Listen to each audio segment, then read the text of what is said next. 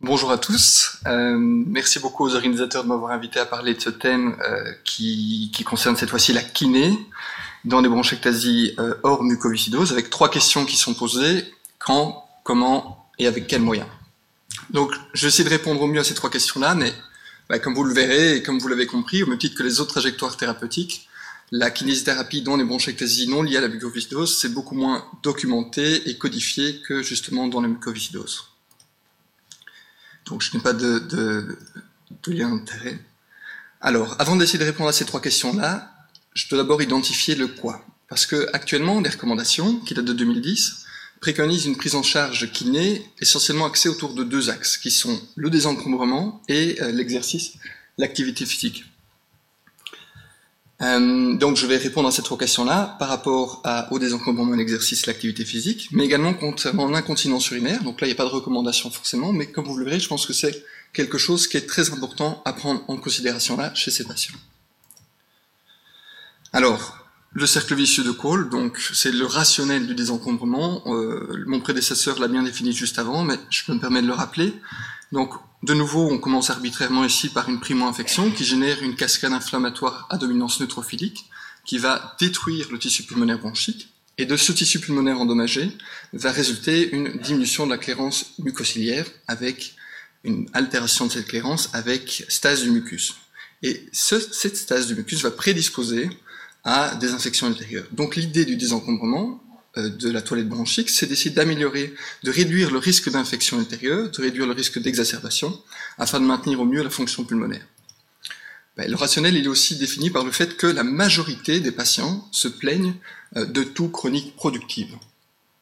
Alors ici c'est un, scanner d'un patient bien bien bien atteint, donc là on comprend assez bien, vous voyez, euh, bon, les bronchectasies je ne dois pas les montrer, mais ici vous voyez toutes les bronches en fait elles sont remplies, le patient est sur le dos, et là, on perçoit assez bien, ok, ben, il y a certainement un intérêt à désencombrer ce patient-là parce que ce, mucus qui reste va se surinfecter. Alors ça, c'est pour l'aspect théorique, parce qu'en fait, pour l'aspect scientifique, ben, voilà, on manque, on manque beaucoup de preuves. La dernière revue Cochrane euh, met en évidence euh, cette étude, oui, c'est ça, toutes à court terme, presque toutes. La seule à long terme, c'est celle-ci, je vais un peu vous la décrire. Donc elle a déjà de 2009, euh, c'était du plus ou moins long terme, donc on est sur du 3 mois de kiné respiratoire ou 3 mois sans kinésithérapie respiratoire, c'est du crossover, c'est-à-dire que chaque patient a son propre contrôle. Il s'agissait d'une étude menée sur 20 patients, des tousseurs chroniques, relativement âgés mais avec un VEMS relativement bien préservé, euh, qui ne pratiquent pas de la kinésithérapie respiratoire régulièrement avant l'initiation de l'étude. Et alors, il devait faire deux fois par jour euh, une technique de kiné qu'on appelle la pression expiratoire positive oscillante, euh, l'acapella pour ceux qui connaissent. Et donc, quels sont les résultats de ces auteurs-là? Donc, vous avez deux colonnes. La, colonne de gauche, c'est les valeurs obtenues chez les 20 patients juste après les trois mois de kiné, donc c'était deux fois par jour de la kiné pendant trois mois. Et celle de droite, les valeurs obtenues chez les mêmes 20 patients, mais trois mois sans kiné. Au niveau de la fonction pulmonaire, on n'observe pas de différence significative, ce qui est assez classique ben, dans d'autres pathologies, mais comme, vous l'avez vu aussi avec euh, l'antibiothérapie, finalement, on a du mal aussi à avoir un effet chez ces patients-là sur la fonction pulmonaire.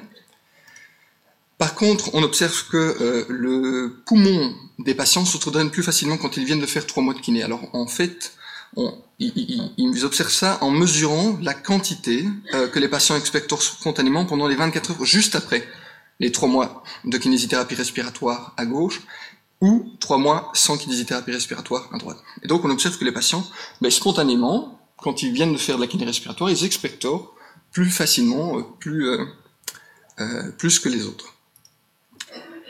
Alors, autre résultat significatif, c'est qu'ils observent une amélioration significative de la perception de la sévérité de la toux avec de kiné respiratoire, mesurée ici par le Leicester-Cove Questionnaire, et de la qualité de vie.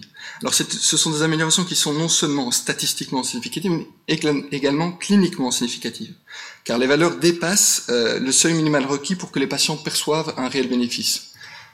Idem au niveau de la capacité de l'exercice, c'est assez surprenant, mais donc juste en faisant du désencombrement, on a une amélioration qui est statistiquement et cliniquement significative. Ici, c'était mesuré par un test de navette. Petit bémol, pas d'effet sur le nombre d'exacerbations, mais en même temps, c'est un faible nombre de participants, on n'avait que 20 participants et que sur 3 mois, donc à voir si d'autres études ne pourraient pas montrer euh, un effet positif sur ce paramètre. Donc ces résultats sont intéressants car ils sont obtenus chez des patients avec une atteinte légère et ne pratiquant pas de la kinésithérapie respiratoire avant, ce qui laisse penser que l'initiation du désencombrement pulmonaire tôt dans l'évolution de la maladie est déjà pertinent. D'ailleurs, c'est euh, les recommandations que mon prédécesseur a montré, que fait finalement, euh, dès qu'on considère qu'ils sont des bronchectasies légères, la kinésithérapie respiratoire, c'est recommandé. Alors une autre étude avant de répondre au quand, comment et avec quels moyens, euh, c'est une étude toute récente qui ici ne, s'attache pas à démontrer kiné versus pas de kiné, mais qui veut comparer trois techniques de kiné, qui sont en fait des techniques qui requièrent un degré d'autonomie différent. Il y a le drainage autogène qui est tout à fait autonome, les patients le font eux-mêmes. Euh, L'LTGOL, l'expiration dans totale, l'auto ouverte en écoute latérale, qui, elle, nécessite la participation d'un thérapeute. Et sinon, il y a l'appareil à pression exploratoire positive qui euh, contraint l'utilisation d'un appareil. Donc, de nouveau, c'est une étude crossover. Les patients vont faire une semaine de chaque technique, de manière randomisée. C'était des patients euh, avec, cette fois-ci, hyperproductifs, un peu plus jeunes et également un peu plus sévèrement atteints. La kinérespi, c'était 40 minutes, trois fois par semaine, donc chaque technique était réalisée trois fois dans la semaine. Alors, euh, que sortent les, les, auteurs comme résultat? Donc, vous avez ici en ordonnée la quantité de sputum mesurée, euh, de sécrétion mesurée en grammes. Et on va directement s'attacher ici en fait à la moyenne des trois sessions pour chacune des techniques. Donc, vous avez en transparent euh, autonomie, en gris clair euh, thérapeute dépendant et en gris foncé euh, device appareil dépendant. Donc finalement, ok, pas de différence entre ces deux-là et plus les patients expectent mieux, plus avec les deux techniques par rapport à celles qui requièrent l'utilisation d'un appareil. Mais peut-être le, plus intéressant dans cette étude, c'est cette diapo, où cette fois-ci, on a ce que le patient expecteur 24 heures avant la kinésithérapie respiratoire, et puis 24 heures après la kinésithérapie respiratoire, donc de nouveau on regarde ici, euh, par rapport à avant, et en fait on constate que finalement, quelle que soit la technique, eh bien le patient expectore beaucoup moins le restant de la journée. Donc il y a peut-être aussi un sens d'essayer de faire de la kinésithérapie respiratoire pour euh, concentrer la toux chronique productive à un moment de la journée, ce qui laisserait le patient plus tranquille euh, le reste de la journée, et donc améliorer la qualité de vie. C'est dire ce que les, auteurs démontrent, puisqu'ils montrent, pas sur la qualité de vie, mais une amélioration significative euh, de la sévérité de la toux.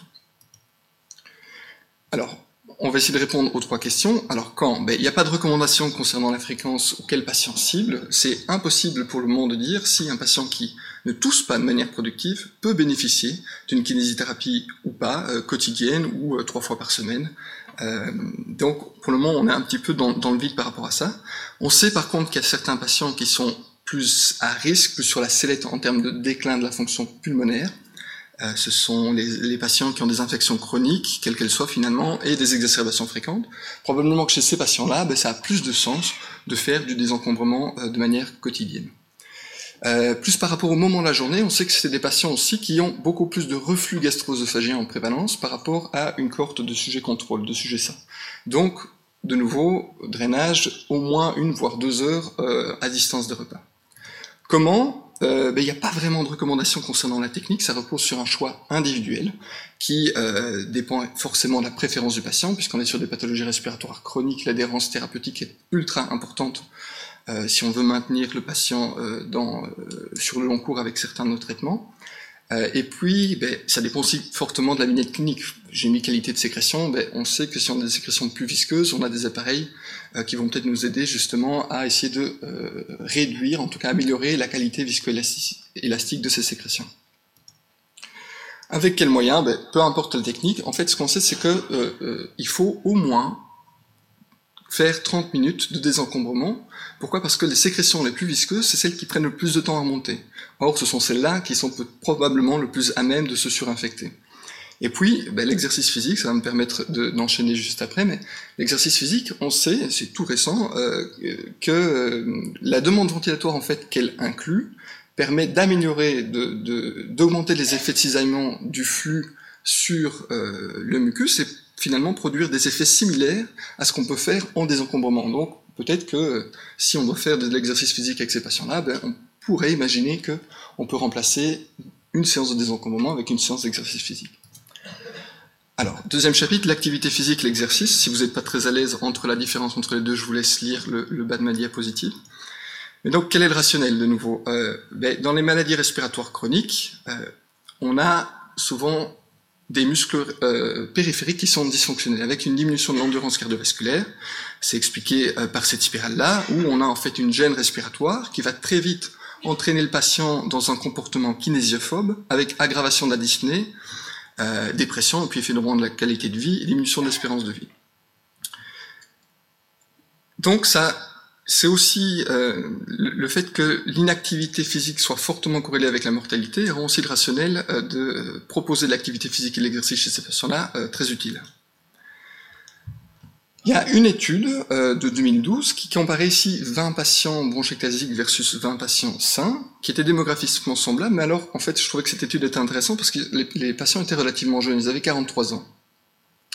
Et alors Qu'est-ce qu'on observe Déjà chez ces patients-là relativement jeunes, on a une différence significative. Les patients bronchectasiques ont une force musculaire des membres inférieurs mesurée avec l'extension du quadriceps plus faible, euh, une endurance musculaire amoindrie, une plus grande fatigue générale et une capacité à l'exercice mesurée par le test de marche de 6 minutes amoindrie également.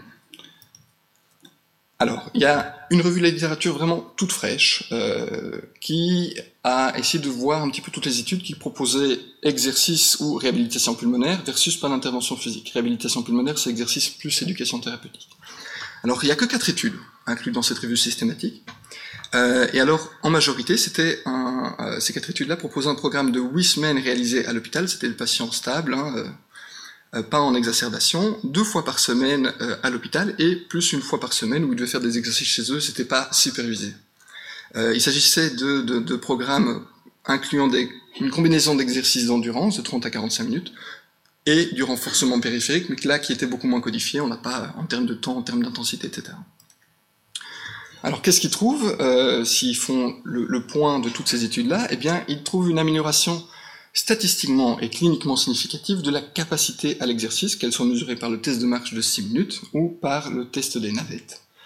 Euh, le problème, c'est que euh, donc ils font 8 semaines, ok, ils s'améliorent, mais c'est pas maintenu sur du long terme. D'où, et je vais revenir plus loin, mais l'importance de profiter en fait de cette fenêtre de euh, réadaptation pour initier un changement de comportement vis-à-vis -vis de l'activité physique chez ces patients-là. La force et l'endurance musculaire périphérique, ben, même s'ils l'ont travaillé, ils l'ont malheureusement pas étudié. Au niveau de la qualité de vie, on a une amélioration qui est de nouveau statistiquement et cliniquement significative et à nouveau pas maintenue dans le temps.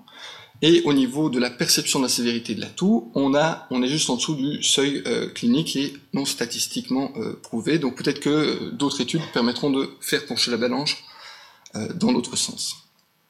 Au niveau des symptômes psychologiques, est-ce qu'on a un effet de faire, un intérêt de faire du sport chez ces patients-là, entre guillemets, pour améliorer l'anxiété et la dépression Il n'y a pas de différence significative, mais il n'y a qu'une seule des quatre études de la revue systématique qui l'a mesuré, et en plus, la plupart des patients, finalement, ne souffraient pas de, symptômes d'anxiété et de dépression, donc de nouveau à voir sur d'autres études. Et enfin, euh, c'est souvent un des items les plus importants euh, en kinésithérapie, même dans les autres, euh, en antibiothérapie également, c'est les exacerbations. Et en fait, euh, une des quatre études, la seule qui a étudié le paramètre exacerbation, montre qu'il y a une amélioration, donc une réduction du nombre d'exacerbations, et euh, que le temps avant la prochaine exacerbation est plus long quand on fait de, du réentraînement à l'effort.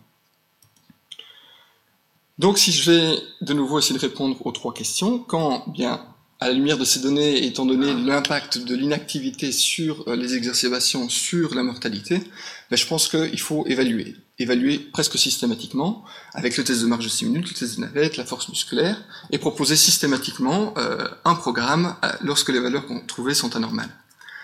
Comment et avec quels moyens? La capacité à l'exercice, avec un tapis de marche, avec un vélo, avec tout ce que vous voulez, euh, sachant que même en cabinet, en fait, il est tout à fait possible et pertinent de faire des programmes qui sont euh, euh censés baser sur les tests qu'on peut faire, euh, le test de marche de 6 minutes ou le test de navette.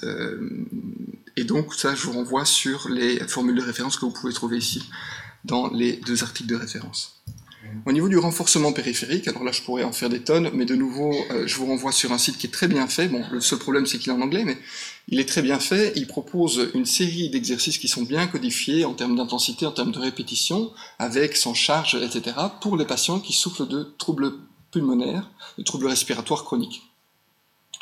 Et enfin, voilà, c'est de nouveau un point important, c'est initier le changement de comportement. Si on veut vraiment garder les bénéfices à long terme, il faut vraiment profiter euh, de cette fenêtre thérapeutique-là pour motiver le patient à, euh, à améliorer son niveau d'activité physique.